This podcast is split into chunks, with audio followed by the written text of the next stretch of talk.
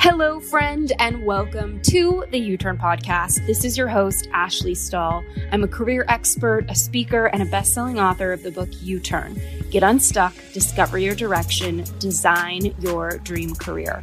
I wrote the You Turn book and created this podcast to help you reconnect to who you truly are at your core. And that's why every single week, I bring a guest on with the intention of helping you upgrade your confidence in work and in love. I'm also so excited to say that this episode has been sponsored in part by our friends over at Soul CBD. This is the only CBD company I've come to fully trust with my wellness, and I'm so excited to share with you one of their brand new products, Harmoni. That's H A R M O N I. Harmoni is a doctor formulated blend to ease PMS symptoms. I was a part of the beta testing for this line, and wow, it has been a game changer. So, Harmoni is a CBD product that actually offers that PMS relief. And if you're anything like me, PMS comes with cramps and cravings and kind of feeling like a bloated roly poly, just rolling around but since I started taking these little gummies each month, my symptoms have lessened and I feel more like myself no matter where I'm at in my cycle. This combination of CBD, dandelion root, B6, and magnesium make this little gummy so worth it. And their raspberry lemonade flavor seriously stops my sweet tooth from taking over. And we all know I have a sweet tooth. So, the co founder, Angie Lee, developed this product after struggling through her own journey with intense PMS, and I'm so excited to share them with you now. As you may know, our friends over at Soul CBD have given us a discount code for 15% off your order. Can't suggest it enough. Head on over to ashleystahl.com. That's A S H L E Y S T A H L.com slash soul, S O U L, to access our special page with them. And don't forget to use your code U-Turn at checkout. That's Y O U T U R N. Now let's get into this week's episode. U turn friends. It's Ash here, another week on the mindset category of the show. And I wanted to bring Ethan Kross onto the show. So he's an American experimental psychologist, a neuroscientist, a writer, and he specializes in emotion regulation, which is truly something that I need. My dog, my new puppy, he definitely needs it my dad growing up maybe needed. So we've got a lot to cover. He's a professor of psych and management at the University of Michigan um, and the director of the Emotion and Self Control Laboratory there, which, you know, again, we all need. And he's author of the national bestseller called Chatter The Voice in Your Head Why It Matters and How to Harness It. So obviously, I have so many questions for him around emotional regulation, and we need to send him some love because on this interview, he is facing COVID, uh, but he sounds pretty good. So without further ado, thanks for being here despite being a little under the weather.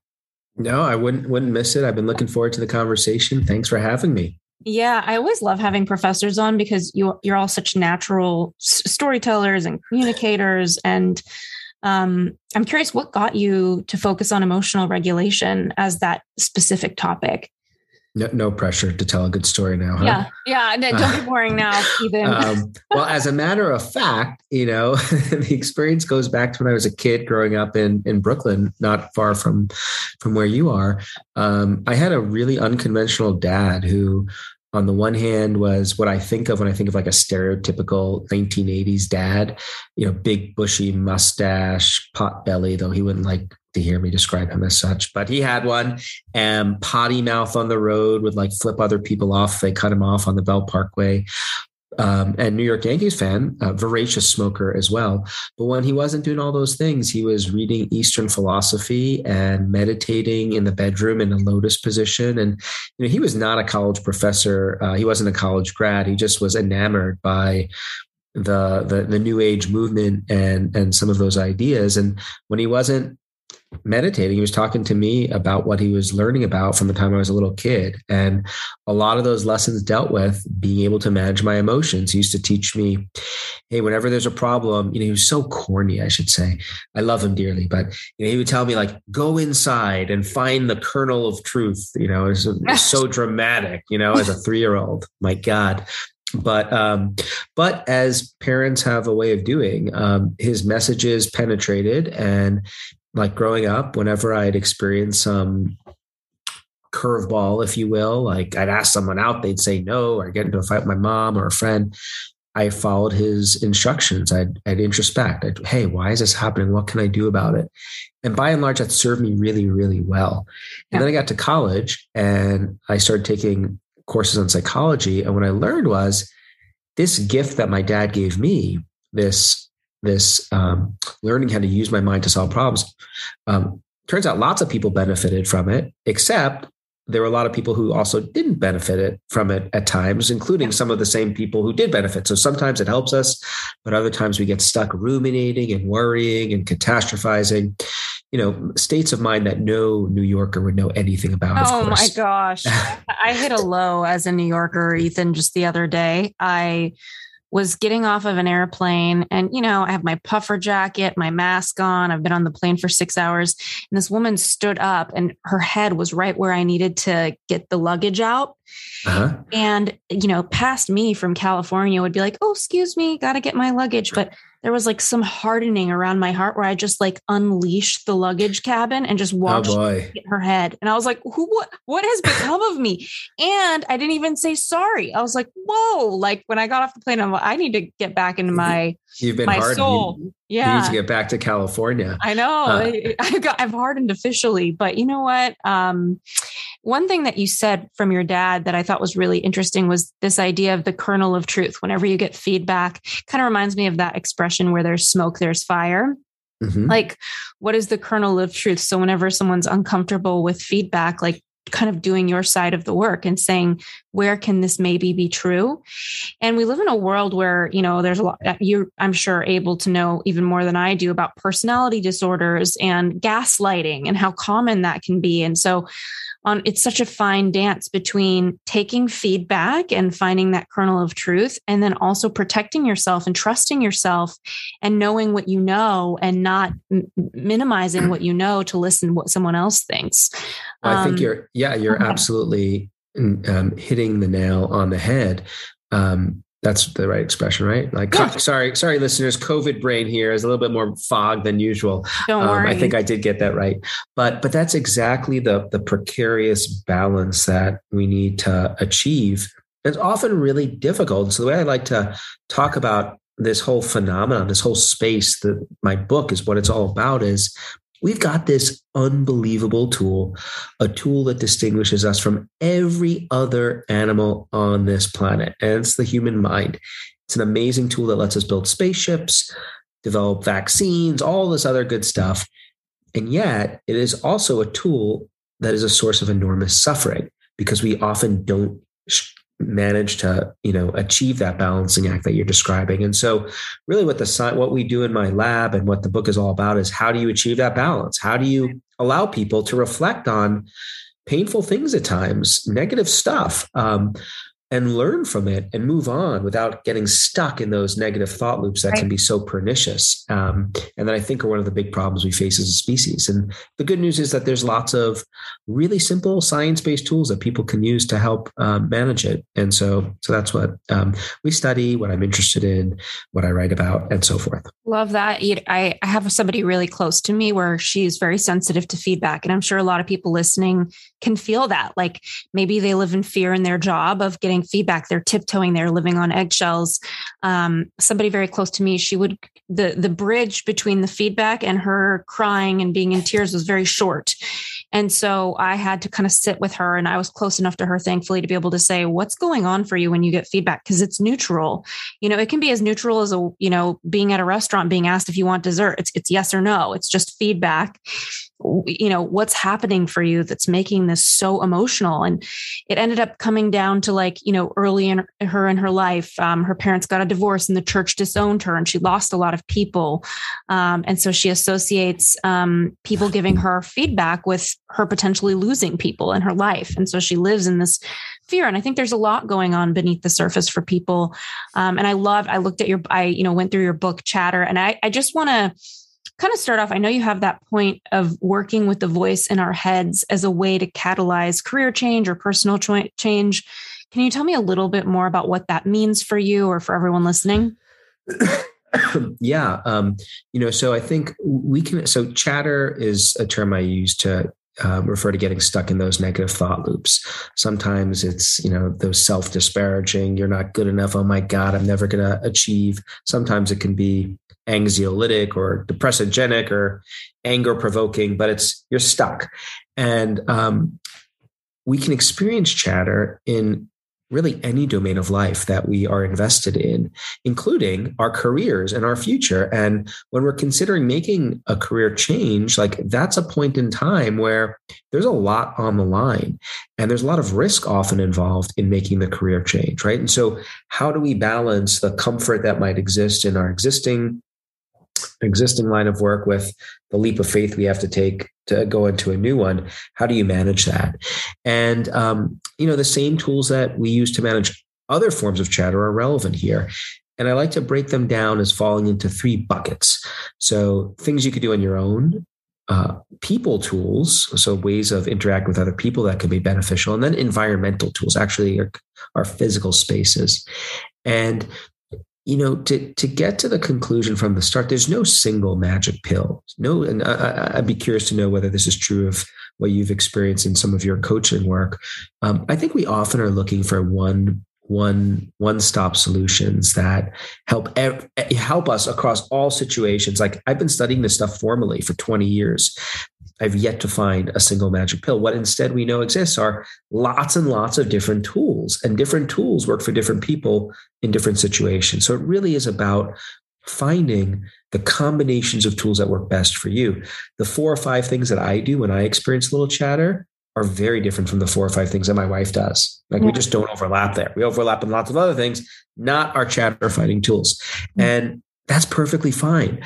Um, so okay, that was all pretty abstract. No, so like, you know, concretely, what is, well, I'll tell you what I do. Like when I get some chatter, um, first, some things that I do really quickly.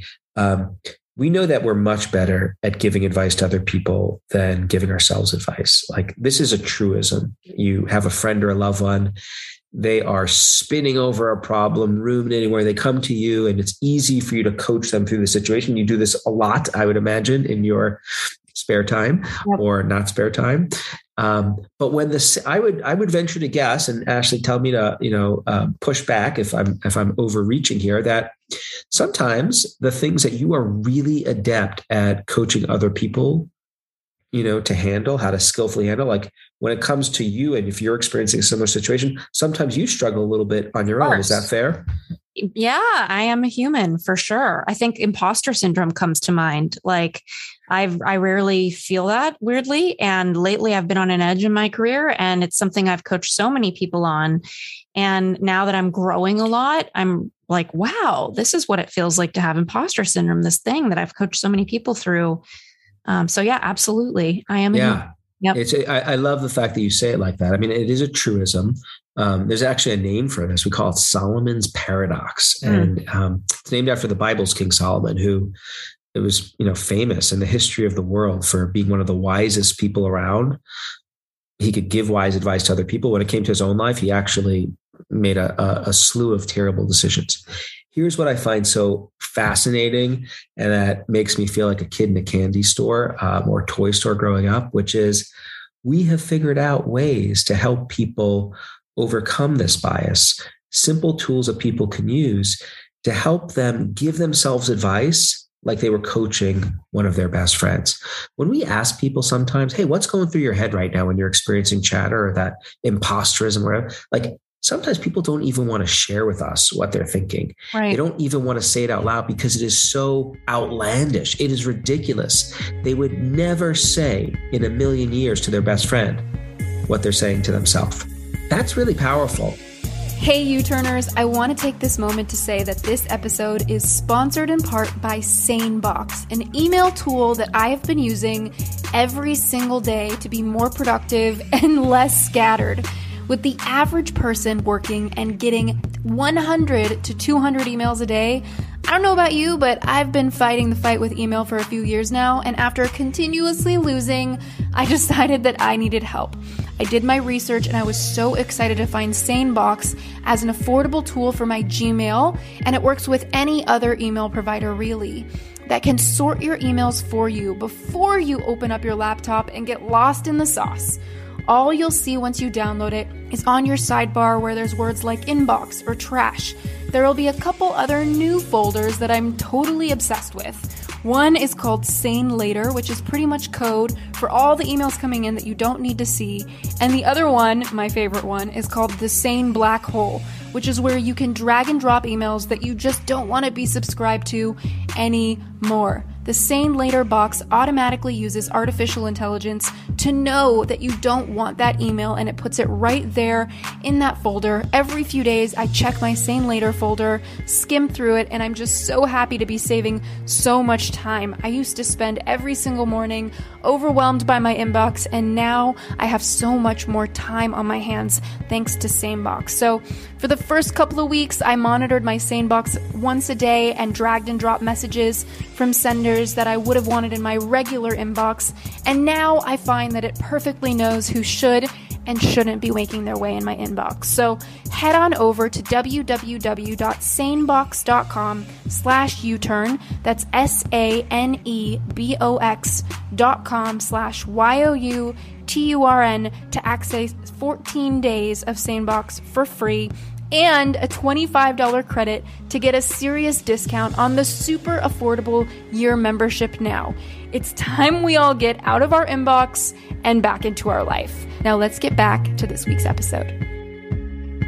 Yeah, it's sometimes also just they don't want to own something. Like I think about how I have a, a friend who's dating this guy and he doesn't want to put a label on their relationship, which is probably a totally different U turn podcast episode. But what I will say is what I've kind of found when I'm watching this dynamic is that they're clearly in a relationship, but there's something for him about owning it and the responsibility that comes with claiming something, right? Yeah. Like the Yeah. difference between letting something float around in your head versus naming it and then having responsibility with it. Um, and it's interesting because people's chatter always looks different. I find that with clients, like people go different places, right? Like I'll see one person and they like to catastrophize. So if they get feedback, their mind spirals into the worst version of how they could have caused a problem because of this feedback they're getting. And, and now the whole world is going to tumble down versus just taking the feedback for what it is and not making it bigger. Other people get angry and that's where they go. So it reminds me a lot of um, Untethered Soul by Michael Singer in that voice. He talks about that voice that's always in your head and you talk about the patterns. So um, you talked about some things you could do on your own, um, and then some people tools and the environmental tools, which are such good categories. Could you tell us a little bit about each one, what you can do on your Yeah. own? Yeah. So, so you know, if we start with uh, things you can do on your own, so one tool is called distanced self-talk, and what it involves doing is making a slight change in how we talk to ourselves, specifically using language. So we typically think about our problems in the first person, like, "Oh my God, what am I going to do? My feet, oh, okay, I'm feeling crappy." Blah blah blah. Use your own name and the second person pronoun you to try to give yourself advice. Now, you don't want to do this out loud walking down Fifth Avenue. I mean, plenty know. of people are, you know. they are in New York. This is out here. true. But you know, you know, it, it, it works just fine in your own head, and you save Yeah. some of the social um, judgment that follows. But here's what I find so so cool about this tool, and and, and everything I'm telling you about, by the way, is science based with lots of research behind it. Um, when do we use names and word and like pro, second person pronouns like the word you we use those parts of speech typically when we think about and refer to other people.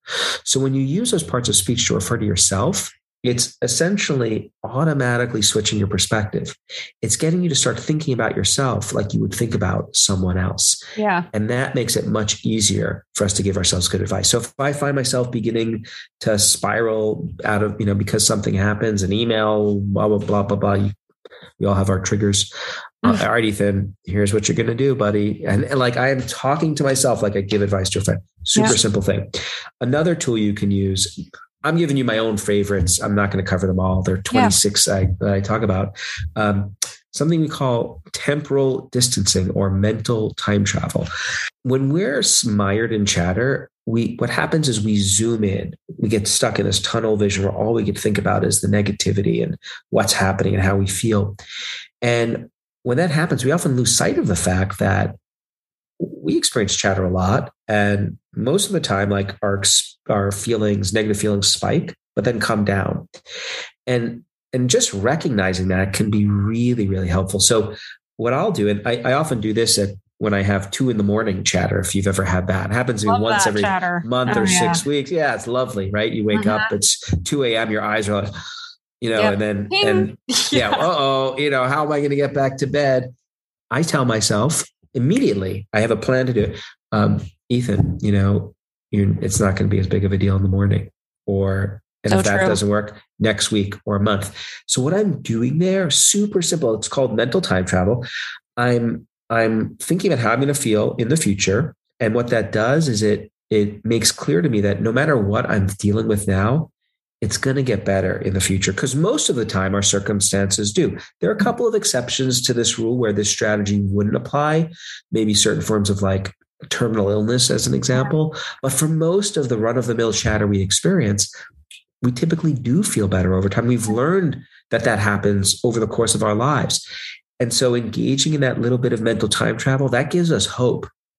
And hope is a powerful antidote to a chatter prone inner voice. Now, you can also go back in time, and I do that as well. I, I've done this for COVID chatter when you know like my kids are at home and i'm stuck in the house and i'm not exercising as much and all these kind of things um, I, it's easy to get really frustrated but then i'll just think to myself well, as bad as things are right now, they were much, much worse during the last major pandemic, the, the pandemic of 1918, the Spanish flu. That was much worse, like no Zoom, no takeout, many, many more deaths. And I'll go even further back in time, bubonic plague in, in, in the Middle Ages, like horrific. And guess what? We got through both of those events. And we did get back to hugging and embracing and movies and restaurants and we will get through this as well. So these are subtle, subtle mental shifts that broaden our perspective and make it easier for us to manage our chatter. So those are those are two two things you could do on your own. Again, lots of other tools in that category. Um, but then if we use myself as the example here, the guinea pig, let's say it's, it's Ethan chatter that's happening. Um, okay, so let's say, let's say I do those two and you know i need a little bit more help sometimes they're sufficient sometimes a little bit more then i'll i'll i'll consult my chatter coaches my my my my advisory board. And they are another powerful tool when it comes to chatter. But the thing is there are specific people who i go to for chatter support. I don't just haphazardly start firing away phone calls on my Oh my you know, gosh. Smartphone. I thought I'm you were saying specific. that there was personalities in your head, like there was an advisory no, no, board no, no, in, no, in head. To like, be clear, no, no, no, no, no, no, no, humans. Okay. Actual, actual humans, you know, okay. no other voices. Um, um, no, we're talking about other people. And here's the thing about other people they can be a tremendous asset, as you no doubt are for all of your clients, but they can also be a tremendous vulnerability. And yeah. I don't think we think carefully enough about 100%. who to who to talk to about our chatter. So many people think, and here's like one way that this goes can go wrong. Many people think that the way to be a good advisor to others is to just get them to talk, just get them to vent their emotions. There's been a lot of work on this. And what we know about venting is venting can be really good for strengthening the friendship bonds between two people. Like you and I are tight now, and mm-hmm. I know I could count on you to talk about something. Like it feels good to know that you are there for me. Right. But if all we do is vent with each other, there's a name for this called co rumination. Mm. We feel great about our relationship, but the problem is not only still there when we're done talking, it's often even more activated in our heads. So, the best kind of support when it comes to chatter involves talking to people who do two things. First, they do let you express your emotions a little bit. It is important to establish those empathic connections they need to learn about your experience. But at a certain point in the conversation, those people you're talking to, they start trying to help broaden your perspective. And there's a lot of ways they could do it. Maybe they ask you, like, so you've dealt with things like this in the past. How have you how have you managed, you know, to succeed? Or, hey, I've dealt with something similar and here's what I've done. Just trying to get people break them out of that negative thought spiral to think more broadly about the situation in a way that helps them work through it. That's the key to being a good chatter advisor to others. And so I've got three or four people in my life who are really good at that.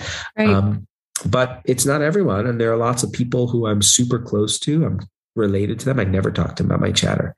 Yeah. I, you know, I talked about my kids and other stuff. And um, it's so important that you can put people, not, I don't want to say in boxes, but kind of understand who to turn to for what, because that is one of the most damaging things I think people do is like, and, and then there's the people who don't trust themselves, which is many of us. And then we're asking our dentist and our, our dry cleaner and our this and our that, when really we should have a board. So maybe anybody listening right now should sit down after this episode and write down like, what are those names that have those characteristics that you can turn to um, Absolutely, and, and and you know it's it's interesting. Like this is a place where I think thinking about companies provides a really good metaphor. Like think about who sits on the board of advisors for you know Fortune 500 companies, um, or you know nonprofits, or really any company that has a board. Like you think really carefully about who sits on that board because that board is there to advise the the, the management team on how to deal with crises that occur. Like, and so you want people who have really good acumen for dealing with those kinds of situations. I think we would all like we owe it to ourselves to have this resource for our own lives because it's, it's analogous. Like there are times when we experience various crises and, and we need trusted people we can um, turn to in those instances. It makes me think about um, did you watch Tiger King during the pandemic, the height of it? I, I did watch. I, I, watched about a season and then I I, I couldn't. Enough. I could. You know, I, I, moved on to something equally I atrocious. Just, but I was well, of course, like we we need to find a way to fry our excess brain cells yeah. or whatever. But it's just interesting because I remember thinking, I think it was like 19% of Oklahoma voted for Joe Exotic to be the governor. And I think, wow, this I don't know if he would have been the right one for the pandemic. So I, I, can only imagine him being the chair of the pandemic. Um, yeah. I mean, like, think really like other people, like, you know, so chatter is all about the conversations we have with ourselves, but mm-hmm. those conversations are influenced by our surroundings and other people are a prime influencer. Yep. Um, and then if you go out further, like culture is another way that oh yeah the voice in our head as well. Like, you know, Oklahoma right there as an example. So yeah. um, just being alert to how all this works, I think is so important. Yeah. So that kind of want to go back to this idea of the, how to work with the voice in your head. I like that you talk about distancing yourself. Um, you also talk about environmental factors, and I love that. Um, we had Ben Hardy, who's a good friend. Uh, I don't know if you know Ben's work. Personality isn't permanent, and he talks a lot about environmental, and I love that because I think for me, and I think people are different, right? Like you were saying, different tools for different people. My environment, like when I worked in counterterrorism and I was in the Pentagon with no window, it really, I was like a little plant dying in there, you know? So I need I need my environment to inspire me, and um, so I'm curious what what do you have to say about environment? Does that mean the people you're around, the place you live? Tell me a little bit more about that piece. Uh, it means both. So people, uh, culture, and but also physical spaces. And I must confess that, like when I was researching the book, this was some of the most eye-opening work I came across. The myriad ways that our physical environments can impact us, and specifically our conversations that we have with ourselves. Um, you know, to your example about when you're in the Pentagon in the windowless um, room and you felt like you were shriveling up. Yeah. Um, it, you know that's interesting because I tell the story of this one famous experiment that was done with um, in in Chicago in the largest public housing projects that was erected at the time. And the way this worked is people were essentially tenants in this housing project were randomly given apartments and the apartments had different views. Some faced out onto like cement, concrete, you know, and dilapidated structures, whereas other windows faced onto green spaces like little parks and things like that. And one researcher went around and the first thing they did, they got they they interviewed people living in different apartments and they had them rate how well they how good they were at managing their emotions and dealing with difficulties and they then looked to see does the amount of green space that their apartments look out onto influence their ability to manage their emotional lives. And it turned out that it did. The yep. more green space exposure you have, the better you are. And there's been a lot of research, brain research, behavioral research on this ever since. And here's what we've learned. And I think it's fascinating. one of the things we know about chatter is it consumes our attention. And we only have so much attention that we can focus at any moment in time. And if you've ever tried like reading a book or a magazine article when you're worried about something and you read yeah. a couple pages, you don't remember anything you've read. Right.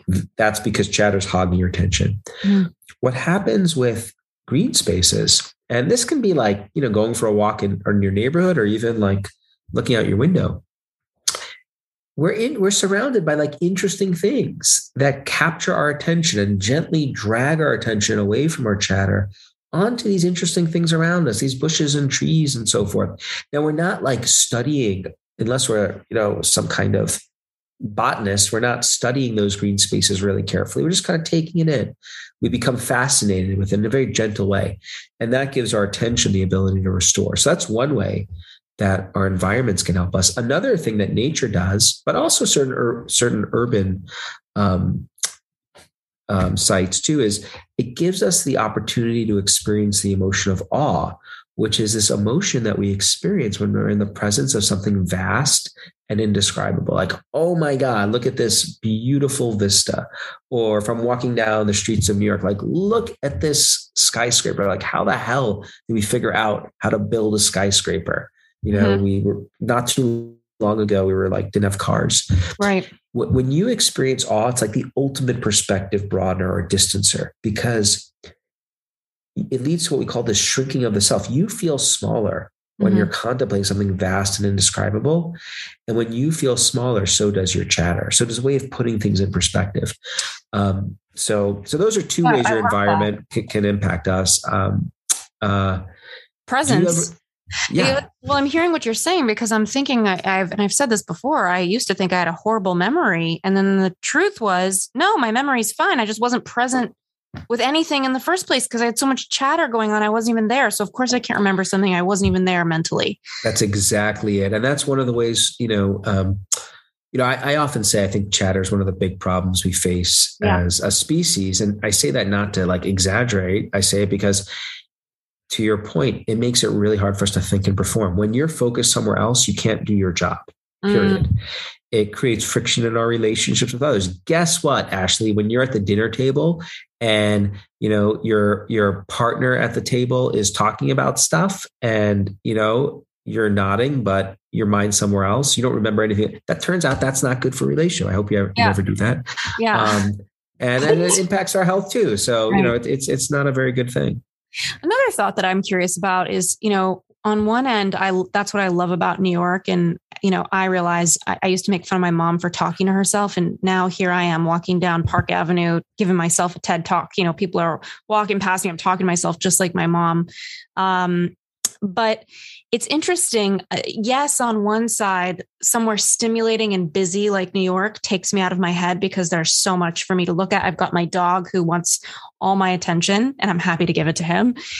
But then also, my family goes on this annual boating trip, and I've brought some friends, and they're a little bit more classy than um, this trip. Mm-hmm. And so mm-hmm. they're like, What is this lake trip? And I'm like, Look, like imagine everything classy that you love, and then delete it. And there's just like a mountain and water and a speedboat.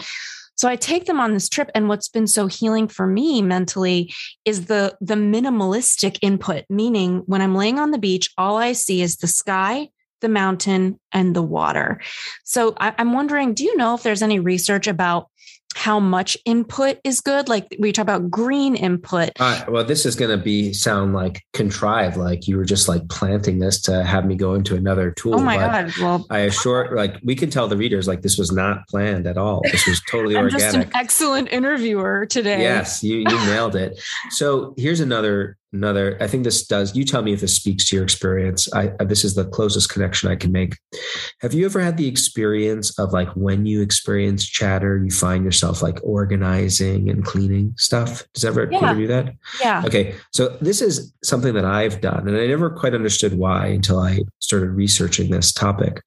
Uh, I'm I'm I'm someone who I, I would like to describe myself as having an organized mind, like I can think pretty clearly. But when it comes to my physical spaces, I'm not always very well organized. My wife is always like on my case for having. I was going to say the bookshelf behind you is crushing it. Like looks so organized. Yeah, but you want to you want to do the. Should I go to the sides? You want to see know, what's yeah, on I don't know if I want you to affect my mood, you know, in my yeah. chatter by showing yeah, me I, this. I might um, because there's lots of stuff here, um, you know, and there's usually like trails of clothing from the shower to the closet and dishes and. But when I experience chatter, I've always I start organizing, putting things away, cleaning. Um, turns out there's research on this. This serves a function because when you're experiencing chatter, you you don't feel like you have control over your mind. Like mm. your thoughts and feelings are running away with from with you, right? You're not in the driver's seat anymore. And what we've learned is you can compensate for that experience by creating order and control around you. Mm. So tidying up and organizing, that's one way to do it. Another way, perform a ritual. So like a rigid sequence of behaviors that you do the same way every single time. Mm. You know, it could be totally arbitrary. Maybe for you, it's like going to the Union Square farmers market on Saturday, exercising and coming back and doing some journaling. I don't know what you do, but actually, I was us, at the Union Square farmers market this morning. So I feel like you're reading my diary and just following, there we go. you know, around the city. Big well, brother, big brother is watching. Those are way, and so like to your point back to the beach, like the way you just described that to me, that that is a very orderly, oh. like pristine space. Like there's sand, there's water, and and and an ocean, and there's not the the visual chaos that surrounds you in New York City is totally absent. And if that's true, that would that would potentially partly explain why you found that so helpful. so calm. Yeah, yeah. It's, it's, interesting. I was in a mindfulness class, and um, a while ago they gave us a list of activities that would be claimed as self-soothing, and check the boxes of what are the things you don't realize you're doing to self-soothe. And I I checked so many boxes. I was like, am I having a chronic breakdown that I'm not aware of? Like like I was every day I have music on. I, I light candles. I have warm drinks. I have mood lighting in my plate. I mean, I do so much stuff. I'm like, am I just in a chronic state of preventing a meltdown? Well, well, you know, it sounds to me like instead you are um, your sophisticated tool implementer. Um, oh, my, I love the reframe. yeah, no, I'm good at those. You just call, you know, give me a call. So we did a study recently to look at how people were managing COVID anxiety, and what we found was it wasn't people who used like one tool a day that fared best. The people who fared best in the study were the people who were using the most healthy tools each day. So it was like almost taking like this cocktail of tools was the recipe for having low levels of anxiety. And I think there's an important take home there, mm. right? Because we're often looking for those single solutions, but uh, I instead I think what we're seeing from the science is that it's not about single strategies; it's about using multiple ones. And to do that, you need to know where these tools are. I think most of us live our lives; we just kind of like stumble on tools we're not really sure where they are. We think these help, like, oh, I'm cleaning and organizing right now. It kind of just, I never thought to do that. I just did it. But knowing about where these tools are, that allows me to be much more deliberate in how I how I use them in my life. Are you tired of feeling tired? There's one phase of sleep that almost everybody fails to get enough of, and it's called deep sleep. This is responsible for most of your body's daily rejuvenation, repair, hunger, weight loss hormones, energy, and so much more. And chances are, if you're not loving your sleep, you're not loving your life. And one of the biggest reasons people don't get enough sleep, especially the deep state, is because they're deficient in magnesium, along with 80% of the US population. Since magnesium is responsible for 300 to 600 different biochemical reactions in your body, if you don't get enough, you're likely to struggle with sleep, energy, metabolism, pain, and stress. So, why is the majority of the US population missing magnesium in their body? Well, it's been missing in the soil in the United States since the 1950s. So, while you can get some magnesium from certain foods like black beans, nuts, avocados, spinach, and more, if you really want to make sure you get enough, I recommend considering a supplement in addition to these foods. This is why I was inspired to share the magnesium breakthrough product I've been using every evening from BiOptimizers. This is by far the most complete magnesium product I've ever heard of with the optimal ratio of seven essential types of magnesium, including number one, magnesium chelate, which is great for muscle strength, recovery, and health. Two, magnesium malate, which helps with headaches, chronic pain, and depression. And number three, magnesium L-threonate, which is to help you improve your brain function, including your short and your long term memory, which we all need a little of that. Most magnesium supplements only have two or three different types of the nutrient, which is still not moving the needle like BiOptimizers does head on over to www.magbreakthrough.com slash U-turn. That's www.magbreakthrough.com slash Y-O-U-T-U-R-N and make sure you use the U-turn code for 10% off your order. I absolutely am loving the Mag Breakthrough product, game changer, and I hope you enjoy the 10% off. Right. Okay. Well, so, you know, we, uh, when I think about, you know, your points, one of the things you talk about is distancing yourself from negative chatter in the workplace. And I firmly believe that the person talking smack always looks worse than the person they're talking about, even if the person they're talking about is the worst. So, uh, curious, like, how do you navigate that chatter in the workplace? Uh, because, you know, you got me thinking a lot about mental health right now. Um, you know, for me living in New York, Cheslie uh, Kryst, who was the former Miss USA who jumped off of the building, committed suicide this week. Um, she is a mutual. I have, we have a lot of mutual friends who are heartbroken right now, and I was, and and all of them have called me with such sadness, telling me that they had no idea she had that kind of depression. They had no idea, and they spent so much time with her. Um, so for a lot of people I think that this chatter just ruminates in our head and, and um, decays at our mental health. So, what what are your recommendations on how to distance yourself? Um, I don't know, maybe from colleagues or having tough conversations with them in the workplace or, or anything of that nature. Um, on whether to do it or not, you mean, or yeah, or how to participate in it effectively? Because you're saying like kind of like venting builds bonds, but it can also kill your brain cells and your emotional scale right. at work yeah. Well so there's a there's a whole i think there's an art to being a good like chatter buddy to someone else if you want to use that phrase. Yeah i would love to hear um, what that looks like. yeah so like you know the there are really i think two categories of experiences that we're talking about. First are instances in which someone comes to you for support. And when that happens, I think you want to do two things, which is take the time to listen and hear them out. You do want to let them vent and express a little bit. The key is you don't want to let them only do that. You want to then help them go broad and reframe as well. Um, so if someone explicitly approaches you for support, that's the two-step process that that you want to activate. Listen and then try to help broaden their perspective.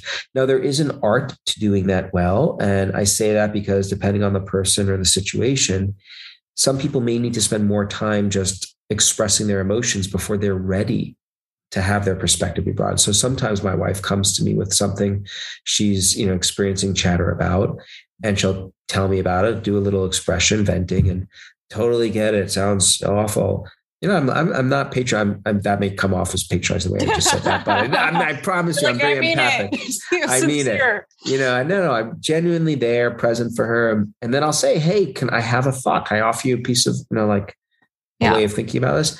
And sometimes she'll be like, no, I'm not done. Just keep listening. And then I just, I keep listening and then I try again a little bit later. Other times I ask that question to her and she's like, please tell me what you think. That's why I've come to you. So you want to just feel that out and be sensitive to when people are in a position to have their perspective be broadened. Yeah. But then there's a whole other set of situations in which you see someone that you care about, a colleague, a loved one who is experiencing chatter, they're suffering, but they haven't actually approached you for help. Mm-hmm. And then the question is, well, what do you do? Right. And research shows that, that that that's not an easy question to answer because our temptation is to help. We don't like to see other people we care about suffering. But if we offer our, our support without being asked for it, that can elicit defensiveness sometimes. So, like, I see my daughter ruminating about something. Hey, can I offer you my advice? Like, did yeah. I ask you for help? No, you don't think I can handle exactly? And so that's because if you volunteer the support without it being asked for, you're threatening that other person's sense of agency and autonomy. Mm. And so, what do you do in those situations? And it, it turns out you could still help, but you want to do something we call providing support invisibly. And what that involves doing is helping without shining a spotlight on the fact that you're helping. And there are lots of forms this can take. So let's use my wife as an example again. She's, I think, not in earshot, so fair game. So let's say, let's say she's, you know, some chatter. There's simple things I can do to make her circumstance easier. I could take care of picking the kids up or or or or, or you know other things that are on her list that day right that's the ways of easing easing her burden now importantly i'm not doing those things and then showing her at the end of the day like a little a little journal hey look at all the things i did today. I would like a pat in the back. I'm just doing them to ease her burden. If someone on my team is struggling with something let's say let's say the whole team is like working under deadline. Like you know you, you do things like you pick up dinner and coffee like they don't have to think about it. You're just making it easier. You're clearing their mental workspace just a little bit to make it easier for them to do the things they need to do. Um, if someone on my team is struggling with their presentation skills, rather than pull them aside and say, hey, you really got to up your game, I might do things like have a meeting for the whole group. Say, hey, I just let's let's do a little workshop. I found these resources really helpful. What are resources that you found helpful? I'm getting the person who needs the info they need, but not shining a spotlight on their inadequacies. So those are all the different ways we could help invisibly. Um, and when it comes to personal relationships, you could you could do something that I call affectionate but not creepy touch, which is, you know, like that clarification is very important, especially when talking in the organizational context. Yeah. Um, you know, touch touch is an, a really powerful tool, and you know, a hug, an embrace. Um, if you think about like babies born into the world, what do we do yeah. with them? Skin to skin contact, and mm-hmm. you know, there are receptors on our skin that code mm-hmm. for affection embraces. They release that registering that infection embrace releases stress fighting chemicals. So um, you just want to make sure it's not creepy. And that right. is an important thing. Well, we all have that um, friend that's a really good hugger where it's like, oh, it's the best hugs, you know? That's right. That's right. And then we have some friends who are a little creepy with their hugs and we don't yeah. like those too. Yeah, exactly. So I wrote about one of them in my yes. book. Yeah, exactly.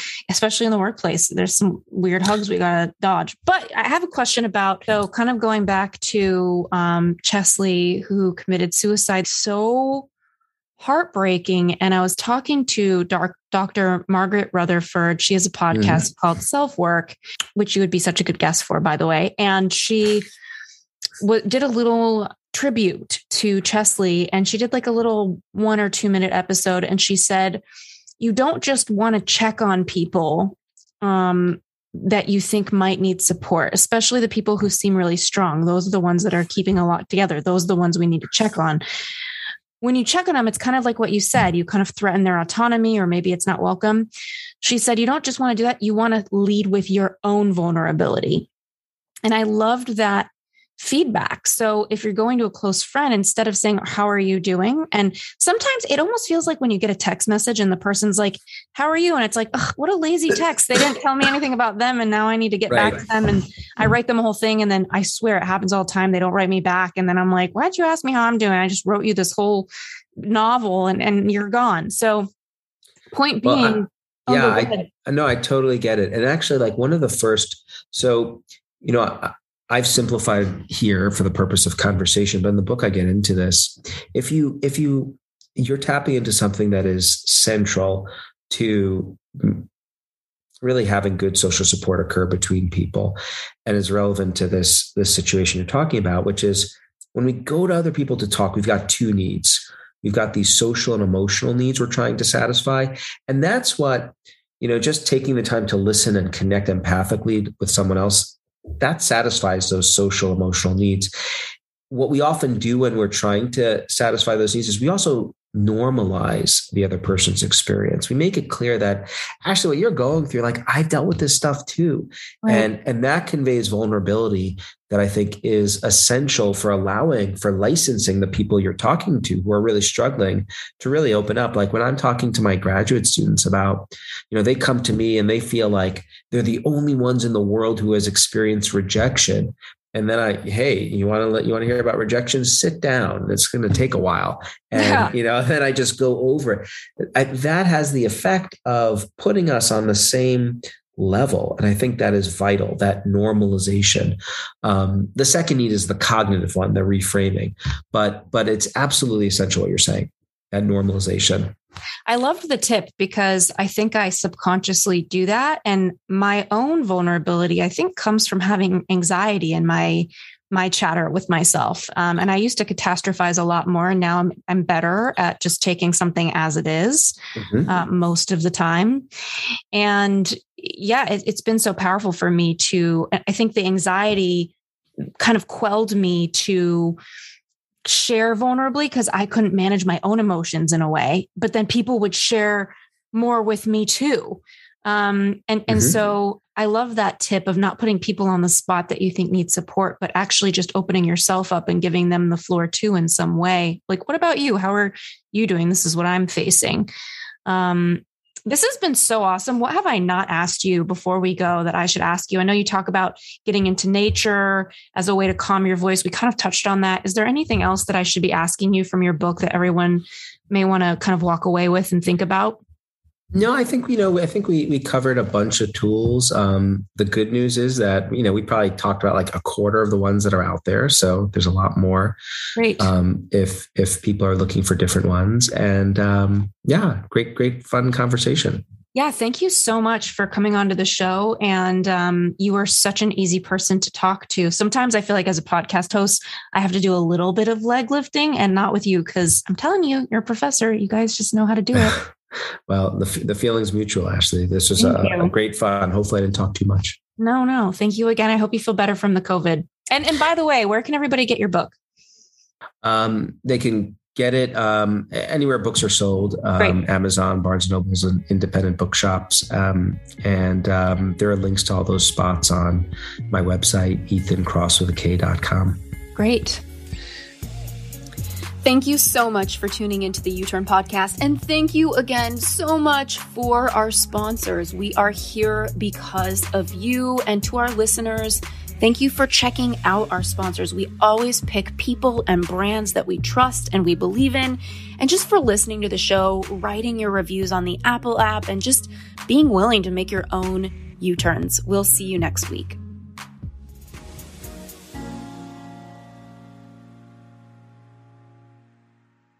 This episode is brought to you by the Yap Media Podcast Network. I'm Hala Taha, CEO of the award winning digital media empire, Yap Media, and host of Yap Young and Profiting Podcast, a number one entrepreneurship and self improvement podcast where you can listen, learn, and profit. On Young and Profiting Podcast, I interview the brightest minds in the world and I turn their wisdom into actionable advice that you can use in your daily life. Each week, we dive into a new topic like the art of side hustles, how to level up your influence and persuasion, and goal setting.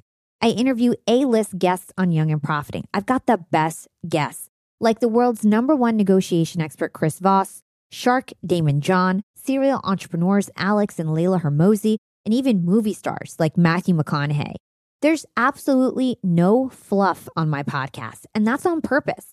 Every episode is jam packed with advice that's going to push your life forward. I do my research, I get straight to the point, and I take things really seriously which is why I'm known as the podcast princess and how I became one of the top podcasters in the world in less than five years.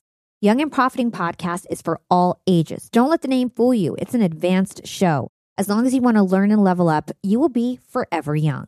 So join podcast royalty and subscribe to Young and Profiting Podcast, or YAP, like it's often called by my YAP fam, on Apple, Spotify, Castbox, or wherever you listen to your podcasts.